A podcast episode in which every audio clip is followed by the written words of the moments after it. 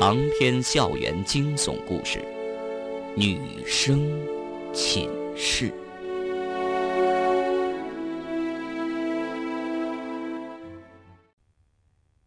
在四四幺女生寝室的水房里，黑猫和一只巨大无比的老鼠缠斗在一起。巨鼠有些地方被黑猫锋利的爪子勾破了，露出褐黑皮毛下面的血口。粘稠的鼠血流了出来，滴在地上，腥臭无比。他鼻子的息肉还在一张一合，气呼呼的瞪着黑猫，不时尖叫几声，似乎在示威。黑猫把巨鼠抓伤了好几道血口，有些得意，放松了警惕。刚回应几声猫叫，一个不防，竟然被巨鼠扑到了。两个动物滚成一团，翻滚撕咬，到处是被撕落下来的猫鼠的皮毛。黑猫要吃亏了，方圆知道黑猫近身不是巨鼠的对手，光从身躯上就可以知道双方力量对比了。近身相搏，没有丝毫取巧可言，凭的就是力量和牙齿。方圆对黑猫还是有感情的，毕竟养了它几天，而且他总有一种奇怪的感觉，感觉黑猫想要告诉他什么，维护着它，把它当做主人。方圆四处张望。墙角放着一把长扫把，他急忙跑了过去，倒拿起长扫把，用扫把头去拨打巨鼠。巨鼠的身躯实在太大太圆了，方圆想不拨中都难。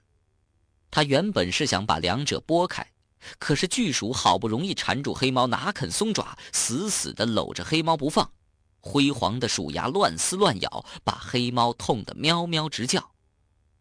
方圆一狠心。管不了那么多，啪的一声，对着巨鼠就是重重的一棍。棍子打在巨鼠身上，似乎打在皮球上一样，鼓鼓的，竟然把棍子反弹起来。但巨鼠的行动明显受了影响，放弃了黑猫，一双凶狠的鼠眼瞪向了方圆，张牙舞爪，竟然想要攻击他。方圆被恐怖的鼠眼瞪得心里发毛，情不自禁的后退一步，差点撞到什么东西上。他扭头一看，竟然是苏雅。苏雅不知什么时候站到身后了，穿着睡衣，端了一杯热开水，正看得有滋有味。他是什么时候来的？方圆根本不知道苏雅什么时候来的，他现在也没有时间去想这些，他的脑子里只想着巨鼠，怎么消灭掉这只巨大的老鼠。方圆转头问苏雅。怎么办？苏雅却一副悠哉悠哉、事不关己的样子。什么怎么办？你没看到那只老鼠？方圆停了一下，他不知道如何形容自己的厌恶。老鼠的事儿，当然是由猫来解决了，你多什么事？方圆无话可说，他实在看不透苏雅这个人。他的思维角度与处事方式实在是让人莫名其妙。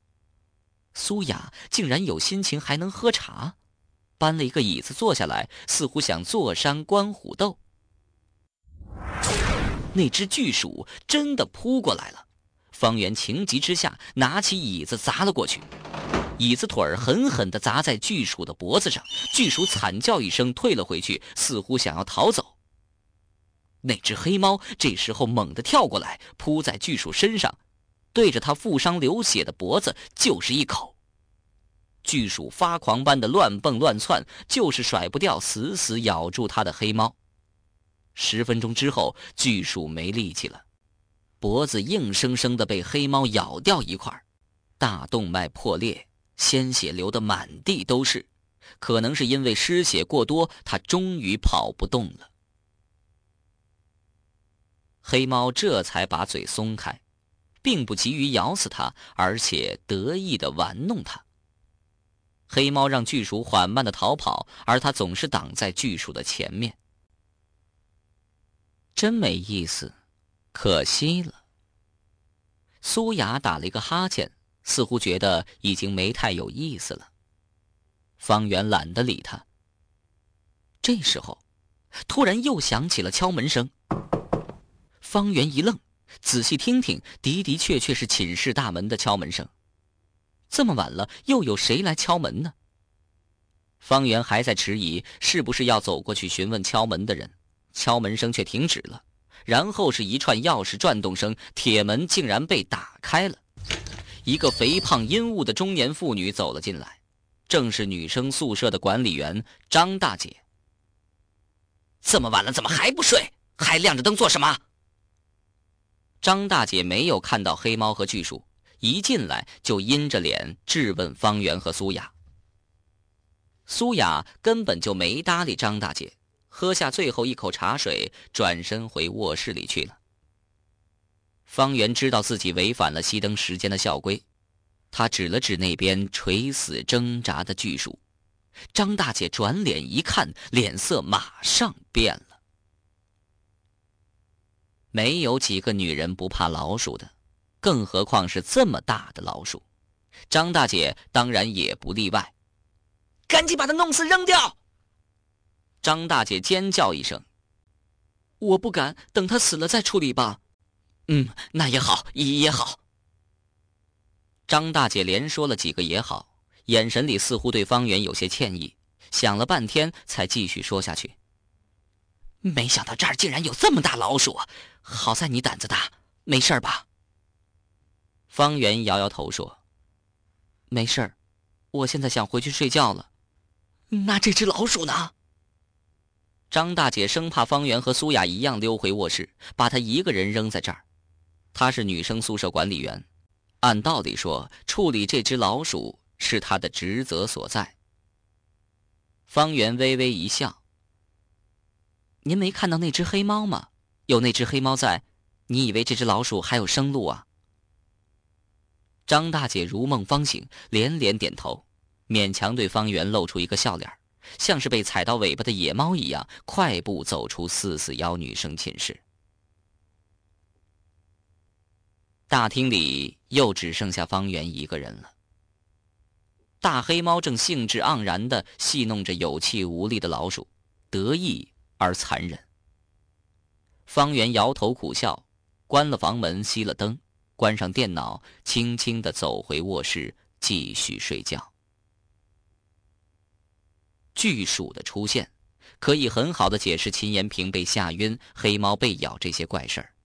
一直被惊吓而紧绷的那根弦也稍微的放松了一些，所以这次方圆睡得很好，很快就闭上眼睛，沉入梦乡了。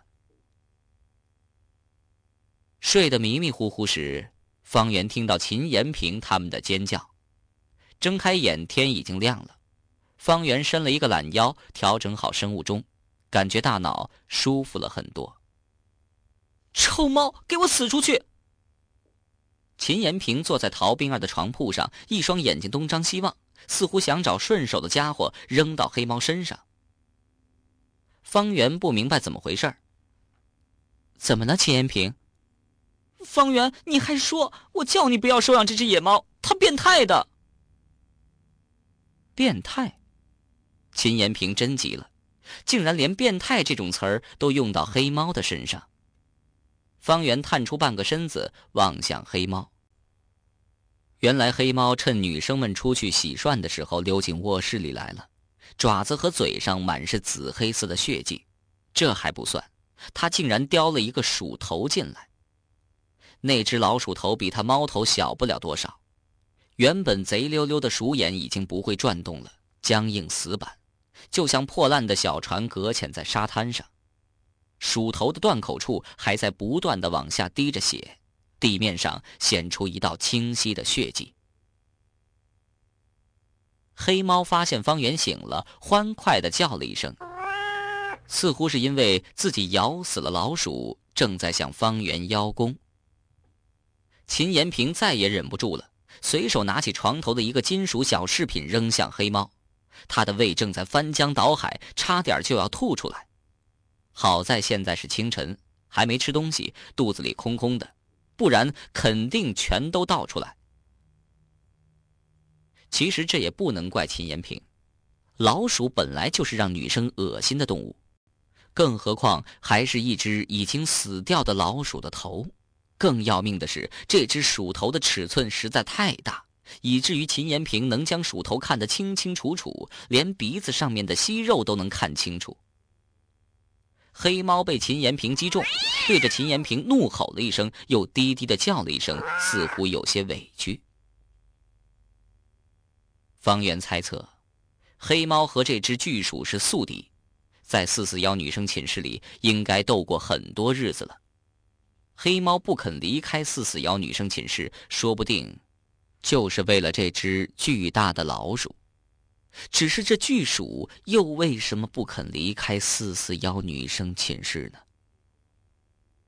巨鼠的形体虽然比较大，但黑猫毕竟是它的天敌，出于本能，它也应该躲开黑猫的，离开四四幺女生寝室。这就好比羊和狼一样。不管多强壮的羊，哪怕是遇到幼小的狼崽儿，它都会本能性的选择躲避，而不是面对。四四幺女生寝室里究竟有什么特别的地方吸引着巨鼠呢？以至于它情愿面对天敌都不肯离开。而且，它的形体怎么会这么大，远超过一般老鼠？是基因变异吗？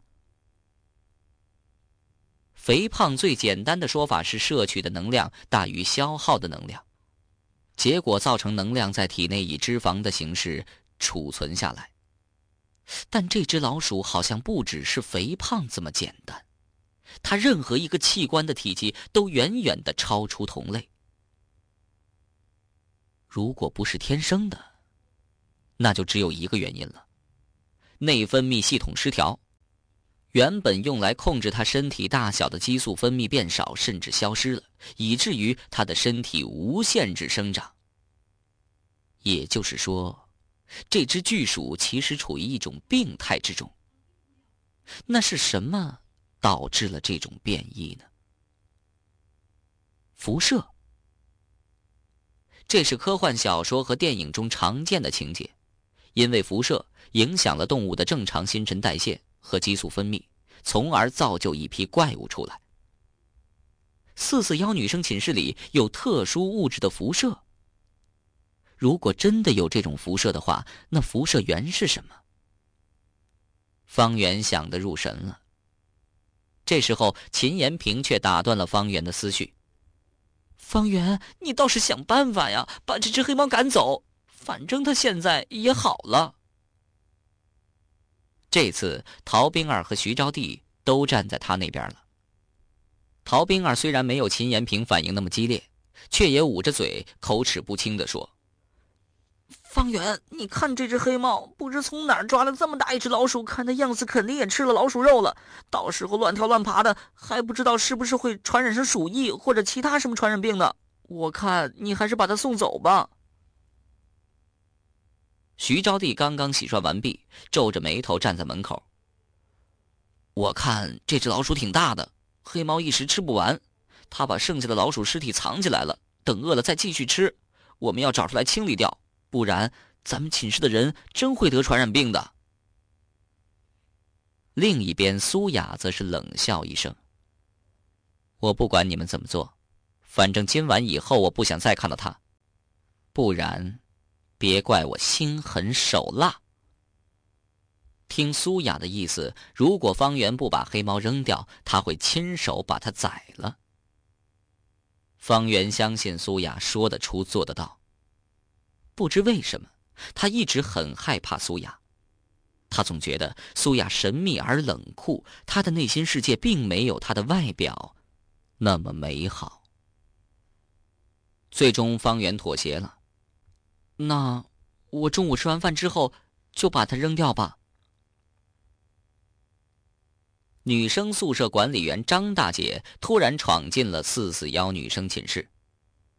还没起来啊？昨天那只大老鼠呢？处理了没有啊？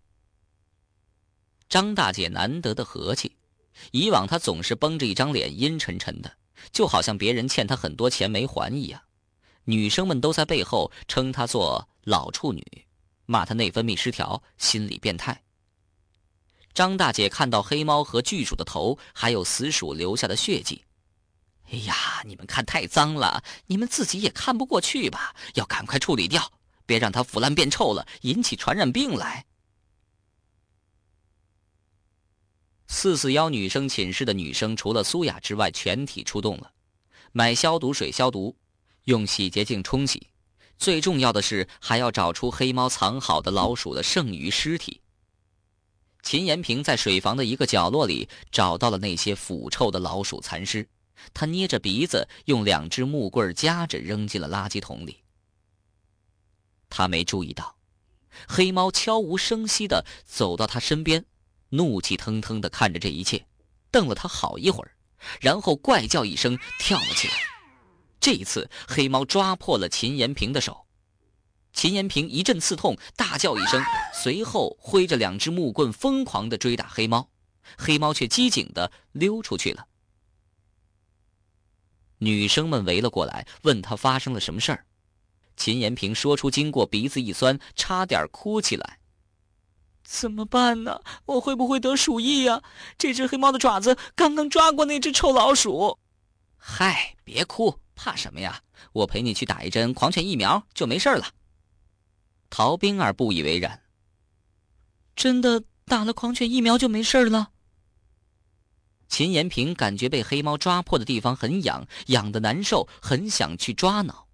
方圆阻止了他：“不能挠的，不然越挠越严重的，还是快去打针洗伤口吧。”几个人陪着秦延平去了医学院的医务室。方圆怎么也没想到，唐天宇会在女生宿舍出口处等他。方圆，我有事找你。唐天宇看了一眼他身边的女生，犹豫了一下，终于还是说了出来。说话时一副郑重其事的样子，严肃认真，完全不像他平日里胆大皮厚的作风。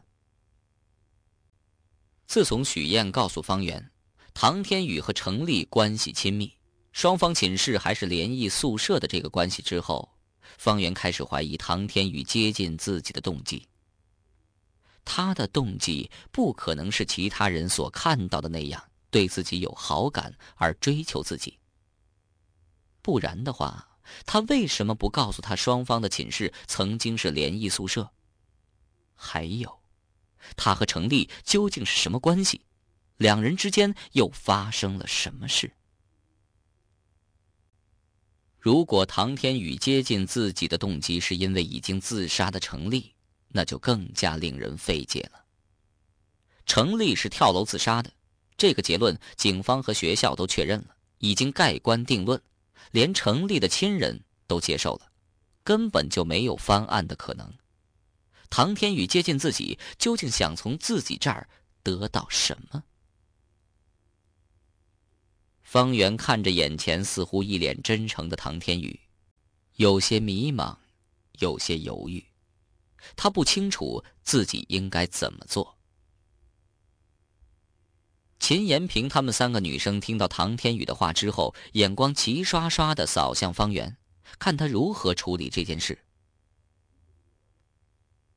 我们走吧。方圆轻叹了一口气。我不认识他。唐天宇急了，挡在了方圆面前。方圆，你听我说，我真的有事情找你。这次，我是认真的。方圆站在那儿，眼睛明亮而清澈。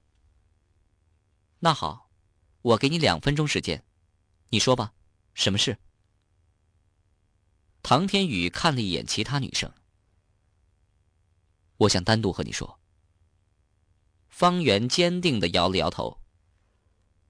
要么你就快点说，要么就让开，我不想浪费时间。方圆故意瞥了一眼女生宿舍出口处的管理员，那边两个女管理员正在聊天，不时的望向方圆这边。唐天宇明白方圆的意思，如果他再不说又不让开的话，方圆就要叫管理员了。唐天宇咬了咬牙，绷紧了腮帮子，似乎下定了决心。方圆，你见过许燕吧？她对你说了些什么？是不是说了我的坏话？其实，唐天宇的话突然中断了，仿佛有什么东西突然间堵住了他的嘴一样。方圆注意到唐天宇的眼神变得有些惊愕，并且露出害怕的神情。他害怕什么？现在是朗朗乾坤，阳光灿烂，正是学生吃早餐的时间。南疆医学院里人声鼎沸，他一个健壮男生又有什么可害怕的？方圆身边一下安静了下来，静的能听到几个人的呼吸声。方圆缓缓地转过了身子，他看到身后站立着一个清瘦而文雅的男生，李荣。李荣背对阳光，默默地站着。才两天时间，他明显憔悴了许多。现在的李荣给人的感觉是站在那儿，随时都可能会摔倒。但就是这样一个身体脆弱的李荣，却让唐天宇害怕的说不出话来。的确，李荣的眼窝深陷，里面似乎有炙热的火焰喷射出来，喷向唐天宇。他此时的眼睛就像饿极的狼一样，恨不得把眼前的唐天宇撕成碎片。方圆心神一凛，他感觉到了李荣眼中的杀气。李荣想杀唐天宇。如果眼神能杀人的话，唐天宇早就被李荣杀死了。可惜，眼神毕竟只是眼神，无论他表达的情感有多么强烈，都不能变成有形的利剑去伤害人类的肉体。所以，现在唐天宇还可以好好的站在那儿。李荣对着唐天宇冷笑：“其实什么？怎么不说下去了？”唐天宇竟然没有反驳。凭他的个头肌肉。他可以毫不费力的把李荣击倒，但此时他偏偏不敢反驳李荣的话。要不要我帮你说下去？其实你不过是个懦夫，只会巧言令色、敢做不敢当的懦夫。够了！唐天宇涨红脸，身上的骨骼咯咯作响，他在控制自己的情绪。无聊。方圆对女生们说：“我们走吧，别管他们。”唐天宇和李荣几乎异口同声的一起叫：“哎，等一下！”两人相互看了一眼，空气中充满了火药味儿。唐天宇最终退步了，他对方圆轻声说：“我下次再来找你，请相信我，我没有恶意。”说完，唐天宇转身离去，他走得很慢，有点失魂落魄。被一个石块绊了一跤，险些摔倒。李荣冷笑几声，就像深夜尖叫的夜枭，丝毫没有胜利的喜悦，反而让人无来由的感到凄厉、苍凉。笑过之后，他似乎想起了什么，快步追上了方圆他们几个。方圆，你等一下，我有事找你。是吗？方圆没理他，继续自己的脚步。不过我和你好像没什么好谈的。就算是傻子也能猜到，李荣和唐天宇两人间相互仇恨。那仇恨的起因呢？是因为程立吗？这时候，背后的李荣说了一句话：“你想不想知道，程立自杀的真相？”